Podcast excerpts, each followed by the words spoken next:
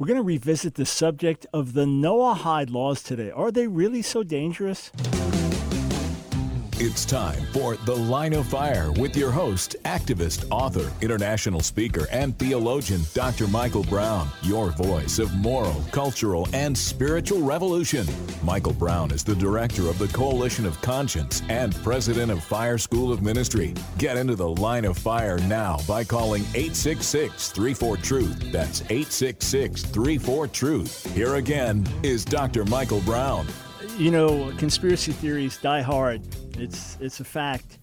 And when you refute a conspiracy theory, that proves the conspiracy theory is true and you're trying to hide and cover up and all that. Well, we'll talk about that today on Thoroughly Jewish Thursday. Welcome to the broadcast. Michael Brown, delighted to be with you today. Here's the number to call 866 34 Truth, 866 348 7884. Any Jewish related question of any kind whatsoever Glad to take your call. You can differ with me on a point. Glad to speak with you. And in particular, if you believe I'm wrong on the Noahide laws, then by all means, call in and share your thoughts with me. 866 34 Truth. The reason I'm bringing this up again today is threefold. First, I was proofreading the manuscript for my book, Christian Anti Semitism Confronting the Lies in Today's Church which originally was going to be published in October, but we moved it with the publisher to February uh, because of the republishing, the new edition of my Revolution book that came out this month, October. So we pushed that to February. Reading through it again, I have a whole chapter on the Noahide law, so that brought it freshly to mind. Then I noticed a few comments on YouTube to videos where I was rebutting that or dialoguing with someone that had a different view and again, I'm being accused of being a liar and this and that and covering up and hiding things, etc. And then I saw the news that Adam Green's YouTube channel, which was a bigger YouTube channel than mine in terms of subscribers, uh, is it, Know More News, that he got banned from YouTube. Now, I was on his show. It was very cordial. We have categorically different views about this subject, but it was very cordial. Uh, I don't like the fact that, that folks get banned from YouTube. I don't agree with certain things that he posted, but it, it's it's a dangerous precedent. And unless there are other things that were posted I don't know about, but when I knew of him, I, I don't like the fact that happened. I don't like that it happened with others that I differed even more strongly with. But in any case, that's what brought it to mind recently. So you say, well, what what are the the Noahide laws actually? What what are they? So here, let's just go to kind of a neutral site. Let's go to Britannica.com. All right. And Britannica.com uh, says this Noahide law is also called Noachian laws. You don't hear that much. A Jewish Talmudic designation for seven biblical laws given to Adam and to Noah before the revelation to Moses at Mount Sinai, and consequently binding on all mankind. So, according to rabbinic tradition, God gave these laws to Adam and Noah, and they are binding on all humanity. So, for a Gentile to be righteous in God's sight, they just need to keep these, where a Jew needs to keep the 613 commandments of the Torah. So, beginning with Genesis 2:16, the Babylonian Talmud listed the first six commandments as prohibitions against idolatry, blasphemy, murder, adultery, and robbery, and the positive command to establish courts of justice with all that this implies. After the flood, a seventh commandment given to Noah forbade the eating of flesh cut from a living animal. Okay, that's what Britannica states, and that's the standard explanation. That if, if you'll talk to a religious Jew, let's say you're a Gentile, and you say, Listen, I want to be righteous in God's sight. Do I need to convert to Judaism? The rabbi would say, No. You just need to live, live by the seven laws of Noah. Don't worship idols. Don't blaspheme. Don't murder. Don't commit adultery. Don't don't you know these basic basic laws? Don't steal. Establish courts of justice. Don't eat the flesh of a living animal, and live by that, and you'll be righteous in God's sight, and that will be just as good as a Jew living by the 613 commandments. You say, well, what's the big deal with that? Well, let's let's look at some websites and some of the headlines. Uh, how, how about this one? Look at this headlines: the Noahide laws and planned guillotine genocide of all Christians and non Jews worldwide. If you're looking, you've got a, a blood dripping on this website. The Jewish plan to force Christians to deny Jesus Christ or die. the Noahide laws and planned genocide of Christians. Okay, how about this website? It is a Beware of the Noahide Laws website. Click here to watch the movie for this article. Beware of the Noahide laws, and then it, it tells you everything that is going to happen. Oh my. Here's here's another website, Noahide News. And this one says the Goyim evangelicals, so the Gentile evangelicals, seek to be raped on Yom Kippur, Day of Atonement, and Palestinian Noahide enforcement? What in the world is that about? I mean, does that sound crazy or what? You say, well, nobody believes this. All people believe this stuff. So I referenced my book, Christian Anti Semitism. Those watching just put it up online for you. Confronting the Lies in Today's Church, coming out in February.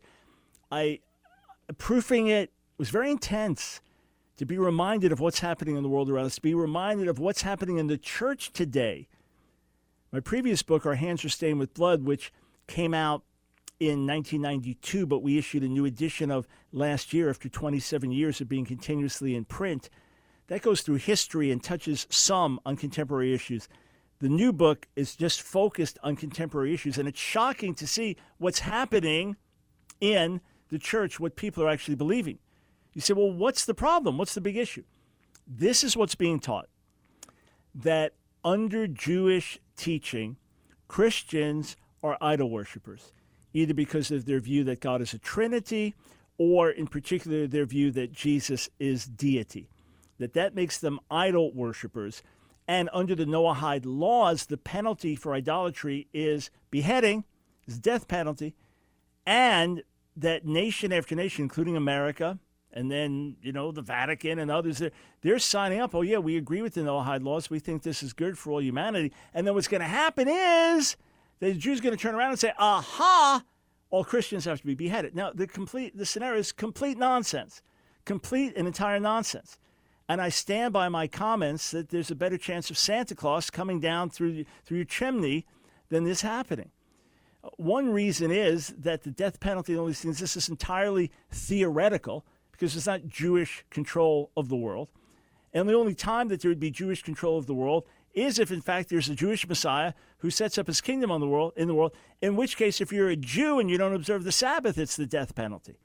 In other words, this is a theoretical age that's being spoken of, and and there is no there is no Jewish control over the world that would then enforce this. Is going to be Jewish control in America, and all Christians say, "Okay, go ahead and behead me. Start with me." I, I mean, the thought of it is, is so utterly, completely ridiculous and absurd. Not only so, the majority Jewish teaching says that Gentile Christians are not guilty of idolatry and worshiping the Trinity. They would say, I am as a Jew, but that Gentile Christians are not. So it's not even relevant. But when I put the truth out, just the truth, and I've talked to rabbis about this, where are they getting this from? This is crazy. I talked to one of the leading Noahide Laws supporters. He's like, where are they getting this from? It's crazy. I mean, they're shocked to hear this. But when I speak the truth, when I get the truth out, I put it out there, these are kind of comments we get. I'm gonna and, and I, I quote these in Christian anti-Semitism. I could have had page after page after page, but here's some of what I get accused of. Wow, Dr. Brown, you're an absolute liar. You claim the Noahide laws are related to Scripture, Acts 15. Some believe that there's some of this teaching existed in the days of the apostles, and it's referenced in, in Acts 15. You claim the Noahide laws are related to Scripture? I always knew something was wrong about you. You always seem proud of your intellectual knowledge, calling yourself doctor, but you also lack zeal, passion. Yeah, I'm going to have to work on that zeal, passion, folks. We worship God through Lord Jesus Christ spiritually, not by knowledge, as God is spirit. We keep faith in Lord Jesus Christ throughout faith and walk with Jesus through his Holy Spirit. Why are you deceiving Christians? What is your true agenda? True agenda is to get Christians undeceived. The true agenda is to get them to stop believing this nonsense by speaking the truth. Oh, but when I do and I give facts, oh, I'm deceiving everyone. Oh, oh look at this. It, it gets worse. Dr. Brown, why would you lie and deliberately deceive Christians? You've had explaining to do to Christians. How can you lie to bodies of Lord Jesus Christ? Hmm. How about this one? If you are such a Christian, why do you support the Noahide laws? You are not a Christian. You're a Talmudic Jew, just like any Pharisee that Jesus rebuked, wolf in sheep's clothing. I feel so bad for the people that believe this nonsense. I feel so bad for the people who are so deceived that they can look at someone who's been preaching Jesus to the Jewish community for almost 50 years and say, You're not a follower of Jesus. You're a wolf in sheep's clothing. Why? Because I tell the truth about the Noahide laws. You say, Why do you preach them? I don't preach them. I preach Jesus. I preach Yeshua. I, I don't support the Noahide laws. I don't preach the Noahide laws. But in point of fact, every believer lives by the Noahide laws. Er, if you are a true follower of Jesus, then you practice those and many other things. You don't commit idolatry, and you don't blaspheme, and you don't commit adultery, and you don't steal, and, and, and you believe in establishing courts of, of justice, and you don't eat the flesh of a living God. I mean, I mentioned six out of seven, right? You, we keep these things. Of course we do. But I don't preach that. I don't go to the Gentile world to mission field and preach that. I preach Jesus. I preach justification by faith and living a life of holiness by sanctification. oh, oh, here's some more. Jew worshiping Dr. Brown. Dr. Brown is an ignorant man and has not enough information to defend his position. Stop worshiping Jews. He's a foolish man. So the more facts, the more information we give, the more foolish it makes us. How about this? To me, the, the Lord rebuke you, Satan. Hey, I'm against Satan, and he knows it. So you'd say that all you want, but those words just come back to haunt you. Don't touch me. I, I just feel bad for people that are that ignorant, that deceived, that passionate, that they can actually post this as here. Maybe one or two more. You are full of it promoting Noahide laws. Why not tell the Christians they're about to be beheaded for believing in Jesus? Tell your fellow Jews to love one another. You're a Zionist in sheep's clothing. Over 5 million Palestinians have been murdered since 1948. Tell the people about the Oded Yinon plan. Tell America what's going to happen. Boy, take a while to unpack the deception that first, I don't promote the Noahide laws. I tell the truth about the Noahide laws. Second, Jews are not going to be beheading Christians around the world for believing in Jesus. You know who's beheading Christians for believing in Jesus right now? Muslims. Muslims. And if there's going to be a future beheading all around the world, it's going to be the Antichrist who's going to set himself up as God. And therefore, it's idolatrous even to think of him in that position. Yeah. I mean, I go, I got a bunch more of these it's sad. It's really sad when there's that level of ignorance. And it's scary when you present the truth and people think you're trying to cover things up. That's what's scary. And, and some of these people are posting claim to be followers of Jesus. That's what I wonder about. How could you know the Lord, be a serious student of Scripture, and believe these kind of lies? That concerns me. Anyway, we'll be right back. 866 34 Truth with your calls.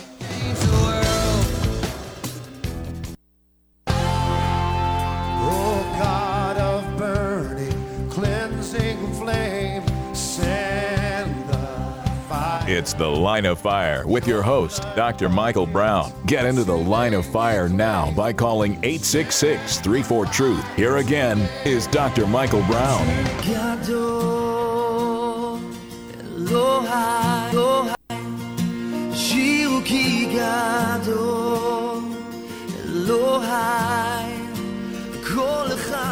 Hey, you know, it, it may happen on our next trip to Israel you can still join us. There's still seats available because we had to reschedule twice because of COVID.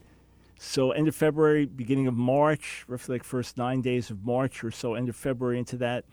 Uh, going to Israel again, God willing. We're trusting everything's going to be cleared up. But Joshua, that you just heard singing beautifully, "How Great Is Our God" in Hebrew, maybe he'll be able to join us one night and lead us in worship. We've done that before in Israel. So go to our website, AskDrBrown.com org. You'll see it right on the whole page. Sign up for our tour of a lifetime, incredible time in Israel. You get all the info there. All right, 866 34 Truth. Let's go to Jonathan in Jackson, Mississippi. Welcome to the line of fire. Shalom, Dr. Brown. Shalom.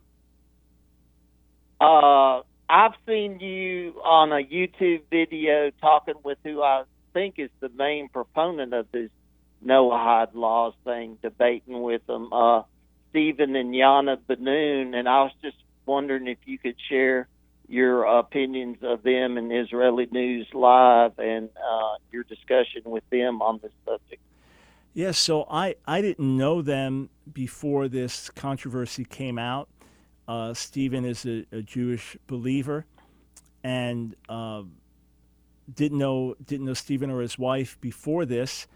And I, what happened candidly, Jonathan, was that I started getting calls and people asking me, it's kind of out of the blue last year, about the Noahide laws and is it true that Christians going to be beheaded? And I thought, what are you talking about? I mean, it was so completely uh, absurd and, and off the wall and unrelated to reality or, or any possible scenario of reality that I, I, I responded candidly. I was not trying to insult anyone that was talking about it. I never had heard the stuff. Then I found out different places it was coming from and different folks with some good sized uh, YouTube channels that were talking about it, Adam Green being one of them, and then Stephen and, and, and Jana Ben Nun. So uh, we interacted. Uh, Stephen was happy to, to interact with me or have me on his broadcast. So uh, came on and, you know, we were candid with each other. Um, we're obviously all believers in Yeshua. We have a lot in common, but I, it's hard for me to understand why they believe these things are possible in their view, having worked within the ultra Orthodox Jewish community, and they know the sentiments of ultra Orthodox Jews, and they, they see how Gentiles or Christians can be often scorned and looked at negatively. In their mind, you know, this is a real potential scenario. In, in my mind, like I said, it's more likely that Santa Claus will come through the chimney. Beyond that, in terms of other things they teach, I, I haven't followed them. I, I can't say so I got to know them just as, as fellow believers on the air and interacting, but we, we've not been in steady contact uh, after that. As for Adam Green, I, I, I, just know some of the things we've interacted on. I haven't looked at larger things on his broadcast. I'm not saying that, that they're not sincere or that they're not pursuing the truth. I'm certainly not calling them, them stupid or ignorant. Uh, absolutely not. I'm simply saying I profoundly, totally differ with their conclusions or how they think we're going to get from step A uh, to step Z. And again, if the only possible scenario for this to happen is that it will be during the days of the Antichrist, who will be a false Jewish Messiah, well, Noahide laws are not the issue. The Antichrist is the issue. And, and the issue is we already know that if we're here during times of great persecution, opposition, that have always been here through church history, but if it increases at the end of the age, and if there is a, a, literal Antichrist, which I believe there will be, and there will be more intense persecution than ever, we know that's coming. We know that's coming. That's, that's nothing new. But even then, it's going to have nothing to do with Noahide laws because the Antichrist will proclaim himself as God. So anyone following him would thereby be considered an idolater. So that's not how it's going to play out. And therefore, it's of no concern to me whatsoever, except for the deception that goes with it. Honestly, Jonathan, where I've intersected with this has been where followers of Jesus have fallen away. Gentile followers of Jesus have fallen away from him. They got into some Jewish roots teaching, and maybe that was good, but then it went too far to certain extremes. And then they, they found much more interest in Judaism, but rather than converting to Judaism, they became what's called B'nai Noach, sons of Noah. That's been a much greater issue for me.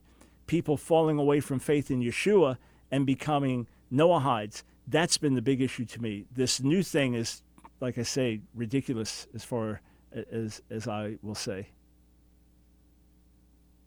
Thank you, Dr. Brown. I think part of the problem with a lot of this anti-Semitism is a lot of people don't realize things like the protocols of the learned elders of Zion is a debunked uh, document made by the Russian secret police. Yeah, no, you're exactly right. In, in other words, that there have always been these claims that Jews are behind this or behind that. Uh, that you know during the days of the Black Plague, where what a third of Europe was killed, Jews were blamed for starting it, uh, allegedly poisoned the wells and you know you have a, a, financial collapse. The Jews are the cause of it. You know the Jews were the, the the root problem in Germany. They were causing the problems in Germany, and you know country after country, the Jews get scapegoated. And as you mentioned, the protocols of the learned elders of Zion, which was a forgery by the Russian secret police based on previous documents that had nothing to do with the Jews about this alleged world takeover that was adopted and made to look, you know, and there's enough in it like, wow, yeah, I see. Oh, look at that. Jews control the media and just, look, look at Facebook and, and, and, and, you know, Jewish leadership there and Jewish leadership at Google and they're trying to take over and, and, and you know, look, Jewish influence in politics and bang, oh, the evil Jews trying to take over. That it just plays into that mentality. Here's another lie about a Jewish world takeover. I mean, I've read things that the Jews controlled the Vatican, that the Jews were responsible for the spread of AIDS, and you know, I've documented this for years. So yes, this is just the latest one. I'm not saying that everyone who holds to it is anti-Semitic. What I'm saying is they are swallowing outright lies, and it needs to be exposed. And if the price of exposing it is that people will will will attack me and reject me and and slander me, hey, so be it. I that comes with the turf, man. I, I, I count it an honor to be lied about. I count it an honor to be slandered.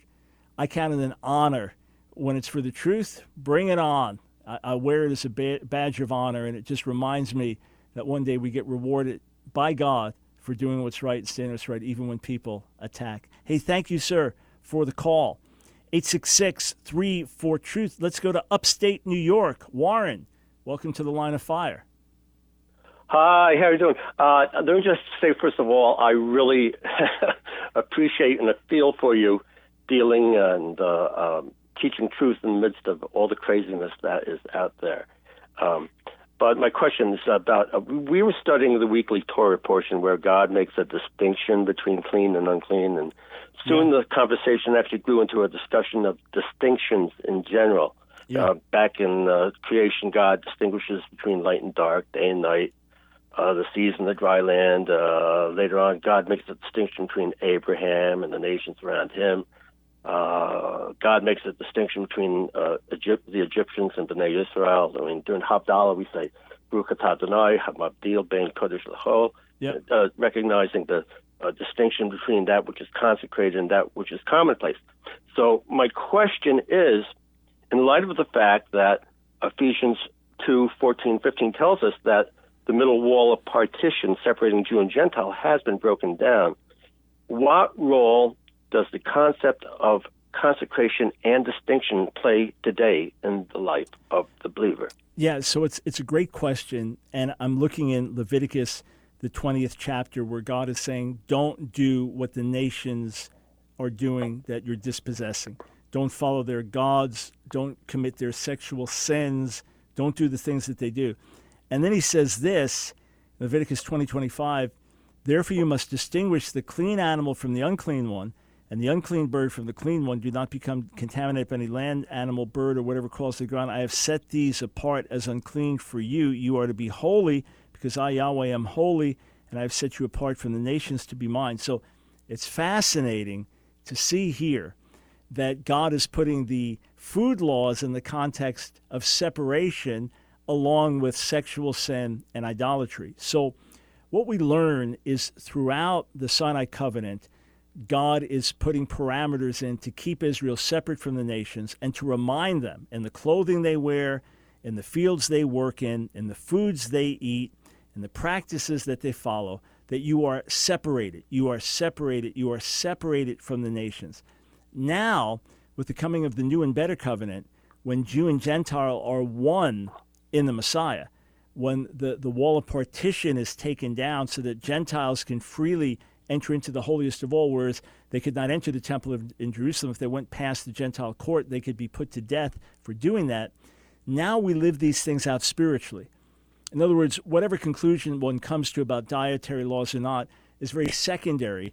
We see in Matthew 15 and Mark 7 the principle that what we eat doesn't defile us, and that's immediately taught before Jesus goes and heals the daughter of a Gentile woman.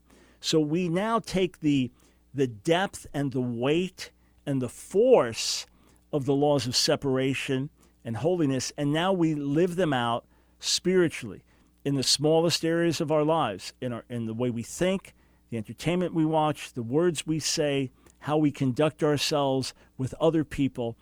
and we take hold of 2 Corinthians 7 1, having therefore these dear promises that God will be our Father, will be his sons and daughters. Having therefore these dear, these promises, dearly beloved, let us pursue holiness. Let us perfect holiness in the fear of the Lord, cleansing ourselves from everything that contaminates body and spirit. We'll finish up on the other side of the break. Stay right here.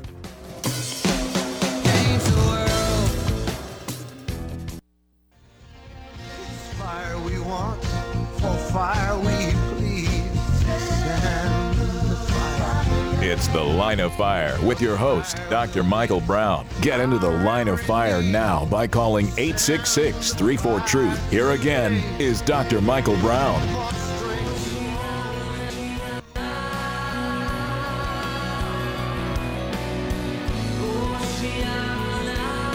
Thanks for joining us on the line of fire. It's Thoroughly Jewish Thursday. Phone lines are open. This is a great time to call with a Jewish related question. 866 348 7884 is the number to call. And I just wanted to finish up with Warren in upstate New York. Warren, what we find is that there is an internalizing of many things that were outward under the Sinai covenant and, and now become inward under the new and better covenant. I'll, I'll give you an example. If, if you look at the regulations in Leviticus about someone serving as a priest, they couldn't have a bodily defect. I mean, it's, it's very, very detailed. They couldn't have a bodily defect if they were going to serve as a priest. Now, is, is that God's heart today? Can we not be part of his priesthood as we're called to be priests? if we have a bodily defect. No, obviously not, but there was something that was being taught there in terms of consecration, in terms of wholeness, in, in terms of being without blemish that now gets spiritually applied. So the the whole distinction between Jew and Gentile outside of Yeshua, the distinctions there and the food laws. So you if you can't sit and eat together, hang out together over food, there's going to be much less contact. You're going to be separated. Whether a Jew lives by that today, a, follower of Jesus lives by that today, is is a separate question from the purpose of it, which was the purpose of separation. Now in Messiah, that wall's taken down, and we we we see that what had a physical uh, calling now is a spiritual calling that together Jews and Gentiles we separate from things that defile and are unclean. That's how I would apply it. So it's not a separation between Jewish and Gentile believers, God forbid. Rather, it's a separation of believers from the spirit of the age and from the pollution of this of this world. So when I, I read agree. those, I- yeah, when I read those passages, they're very powerful to me, but not so much because of how it was lived then, but because of the spiritual implications for us today. I agree with that. Um, uh, it seems to me, because you are talking about the Noahide laws, that uh, the covenant that was given to Noah was really for all humanity, but uh, believers, Jew and Gentile alike, uh, I mean, uh, many are, the Gentiles are seed of Abraham by faith.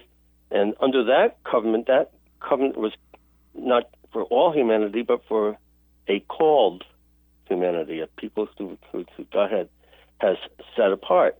Um, uh, and consequently, so the question is, as a royal priesthood in a holy nation, um, what should our contact, conduct be? Right, exactly. So that's that's that's exactly how we live this out.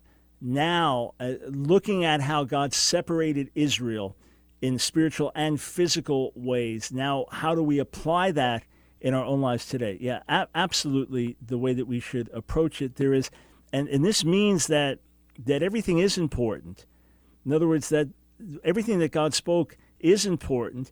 If it's not that we're specifically living by it today, for example, wearing garments with mixed fabrics or sowing different seeds in a field, it's what can we learn from it? How can that be applied? How much does God expect us to live lives of sanctification and honor to the Lord? Hey, thank you, sir, for the call. Appreciate it. 866 34 Truth. Hey, I'm, I'm going to try to do something kind of on the fly with our team here, and I'm going to send them a link to see if, if we can uh, if we can get to this. but we we posted an animated video. We were really looking forward to getting this out. The most compelling messianic prophecy in the Bible. The most compelling messianic prophecy in the Bible. It's gotten about 15,000 views so far. We posted at the end of last month. And uh, if we go over to YouTube, then we've got, oh, let's see how many comments so far 200 something comments, and the likes, thumbs up 827 to thumbs down 9. So people are appreciating it. But our goal is to get it, focuses on Isaiah 53, to get it to people who differ, to get it to people who have different perspectives. And uh, I'm, I'm looking down uh, over on YouTube. When I look at the newest comments, one that came in, oh, looks like yesterday from LLLLLLLLLM1. I can't believe people still fall for this garbage. I'm going to see if I can get that on the screen for you because I'm going to take a moment, interact with this comment. So, what do we make of this objection to Isaiah 53 being a messianic prophecy? Post it in response to our YouTube video. The gentleman or gentleman or woman writing, I can't believe people still fall for this garbage. Dr. Brown is fully aware of all the mistranslations and lies he's spreading. No, uh, quite the contrary. Based on decades of careful research of the Hebrew text and decades of interaction with other scholars and rabbis, I'm 100% convinced of the accuracy of everything I'm saying. There's only one servant. He admitted that the servant is the Jewish people all over the place. Actually, what I said was that sometimes the servant is Israel, as explicit say in Isaiah 41, and other times the servant is the Messiah, as for example the Targum and Radak, Rabbi David Kimchi, acknowledged for Isaiah 42, or rabbinic interpretation of Isaiah 49 and Isaiah 50 says that the servant there is the prophet or the prophets in general in the 50th chapter. And then 52:13 to 53:15 famously in Midrash Tanhuma as as repeated in Yalkut Shimoni, this is interpreted with reference to the Messiah who will be more exalted than than Abraham or Moses or the ministering angels. So what I said is sometimes the servant is Israel, other times, the rabbis themselves, the traditional rabbis themselves, say that the servant is the Messiah, and sometimes they say the servant is the prophet. So, just using rabbinic interpretation only from Isaiah 41 to 53, using rabbinic interpretation only, you would see three different servants, or if not four the nation as a whole, the righteous remnant within the nation, the Messiah, and the prophet just using rabbinic interpretation, Orthodox Jewish interpretation. Fact. Fact. Okay, let's go back to the comments. There's no place anywhere that it indicates an individual servant. Isaiah 42 says, My chosen. Who are the chosen people? Yeah, but how about chosen people? And how about chosen individuals? You have chosen people, you have chosen individuals. There have been no chosen individuals in the nation's history and the Messiah is not considered God's chosen one, and David as an individual is not considered God's chosen one, and why does a Targum and, and, and why does Rabbi David Kimchi, these are you know authoritative in traditional Judaism or, or highly regarded, why do they say Isaiah 42 is referring to the Messiah? And what about Isaiah 49, where the, the, the individual servant is tasked with regathering Israel and the nations? Or Isaiah 50, where the individual servant is a prophet who's being beaten by his own people. fact, truth, fact, truth. That's what we're looking at. Read 52 and 54. Everyone agrees the servant is the Jewish people. Actually, in 54, it doesn't say servant. Servant in the singular stops at the end of 53. It's servants elsewhere in following chapters. 54 is a promise to Jerusalem, all right? Why is that promise to Jerusalem given? Because salvation comes through the Messiah. So here's a question. The servant, according to the rabbis, according to the traditional rabbis, the servant in Isaiah 49 and the servant in Isaiah 50 is a prophet. Why then should it change to Israel in 52? And where does it say, my servant Israel in 52? It doesn't. Here's what it's talking about It's showing the Jewish people coming out of Babylonian exile, being delivered, and who's the deliverer? One is blind, that's the people. The other opens the eyes of the blind, that's the Messiah. One is in exile because of sin, the other dies for the people's sin so that they can be free. It flows beautifully and naturally. He knows perfectly well that it doesn't say in verse 5 for our transgressions. Actually, I know perfectly well it does say that. Mipnei, because of. Read Jewish translations after Jewish translations. Here, tell you what, let's let's read from the New Jewish Publication Society translation. All right? I'm going to go over to Isaiah chapter 53 and I'm going to get one of the most respected Jewish translations, in fact, in my view, the best Jewish translation that's been done of the Hebrew Bible. All right? And how is this rendered now in the New Jewish Publication Society version? But he was wounded because of our sins, crushed because of our iniquities. He bore the chastisement that made us whole, and by his bruises we were healed. Please, sir, before you attack me, learn the language better, all right? It says because of, yeah, for, because of, exactly. Because of. That's exactly right. What, what do you think it means when we say for our sins? He, he suffered for our sins. He suffered because of our sins. All right, it was our sins he's paying for. That's we understand what that means. How to, to make them two separate things. Please. Please, it's not, not what I'm saying, not what the language says. It doesn't say in verse 8, he suffered. It says they suffered. Oh, boy. Here. Once again, these things have been answered decades ago in detail. So, Isaiah 53 8. Again, I'm going to read from the New Jewish Publication Society version. By oppressive judgment, he was taken away. Who could describe his abode? For he was cut off from the land of the living. Does it say he or they? It says he. Through the sin of my people who deserved the punishment. Nega lamo, a stroke for them. So I don't mind someone differing intelligently it's when they publicly rebuke me and in the process rebuke themselves, exposing lack of knowledge not just of the Hebrew, but of Jewish tradition. Say the truth and then let people decide. You say to me, stop spreading lies to trick people into believing what you want. No, I'm spreading the truth and I'm speaking the truth and I'm urging people read the Bible for yourself and our Jewish people read it, study it in Hebrew for yourself because I know where it points. It points to Yeshua, the Messiah. What does it say in Isaiah 53 6? All of us like sheep went astray, each one turned to his own way. But the Lord has visited upon him what? The iniquity of all of us. The Lord visited on him. He died for our sins, because of our sins, on behalf of our sins. And by his wounds, the cost of his wounds, there's healing for us truth. Truth. I only speak the truth. It's The Line of Fire with your host, activist, author, international speaker, and theologian, Dr. Michael Brown.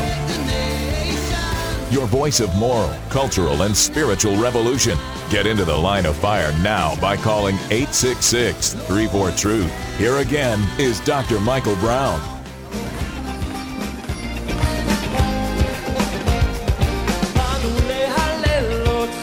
Don't forget, friends, we still have room, limited room.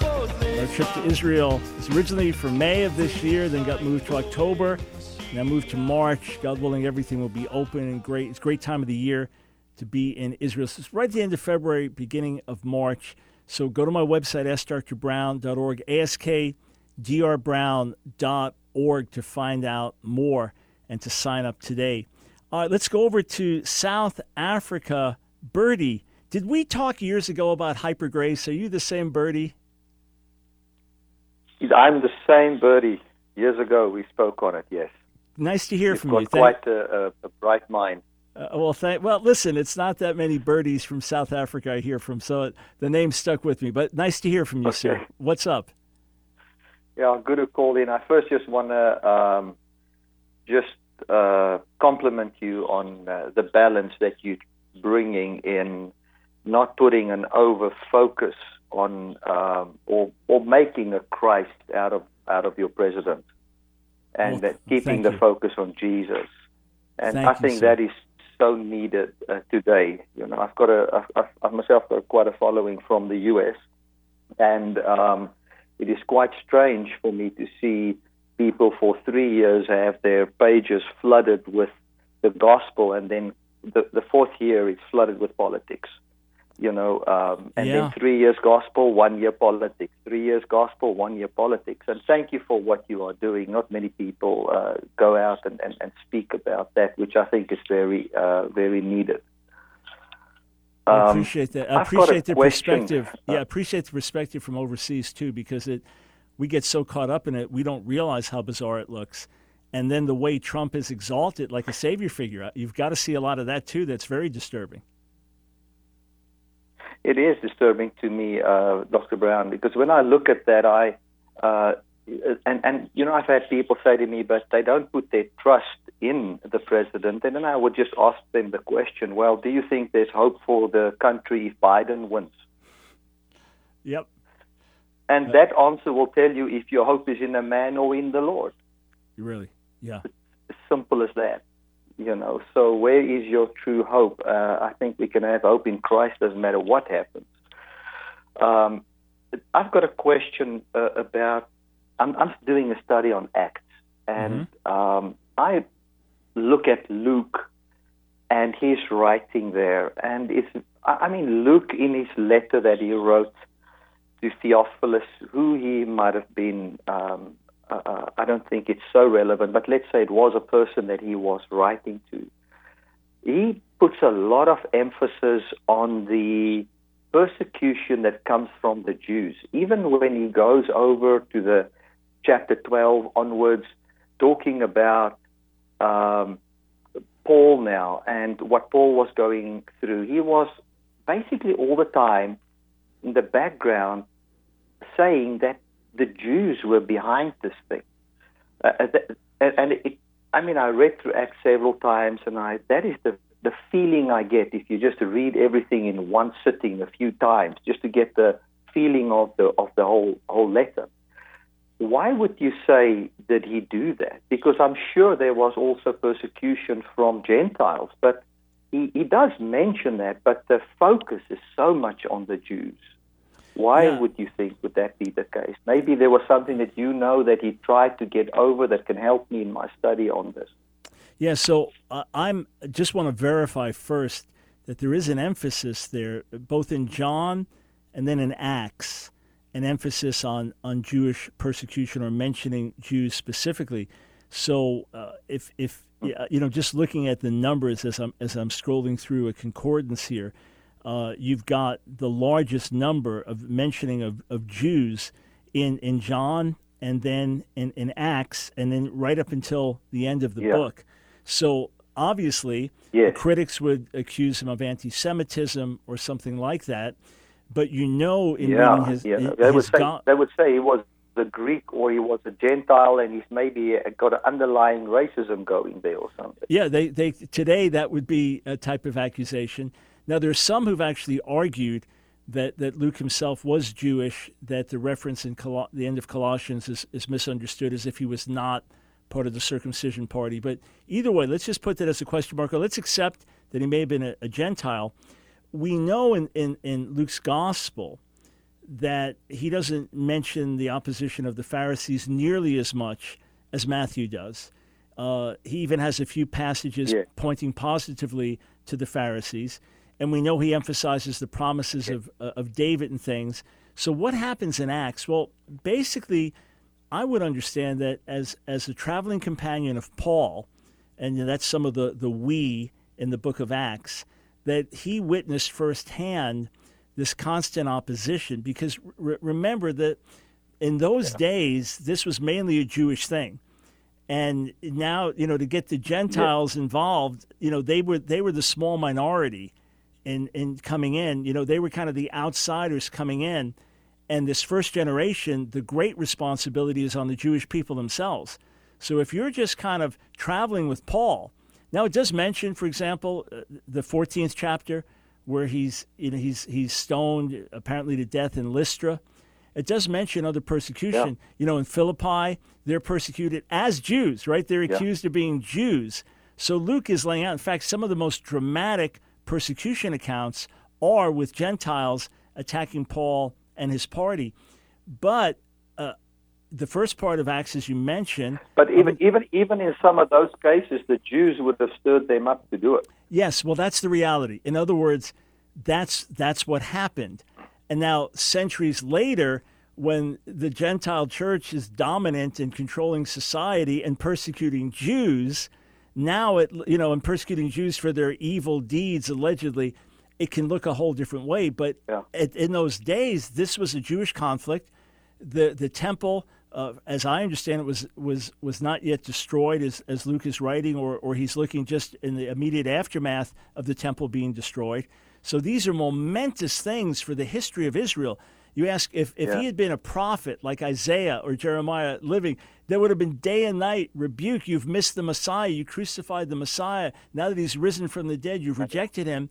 And we even have church historians like James Parkes have documented that in the first few centuries in different cities, because the, the Christians now could bring trouble on the Jews, or the Christians can be accused of, being a new sect, and it, it, that there was often Jewish resistance to the gospel in these different cities that, that spurred on the Gentile resistance or the, the re- resistance of the leadership, and that, that in turn created Christian hostility towards the Jews. So it's a sad fact. It, it happened like that, and, and Which, Paul. which, which, go ahead. yeah, I think Paul was correcting that in Romans.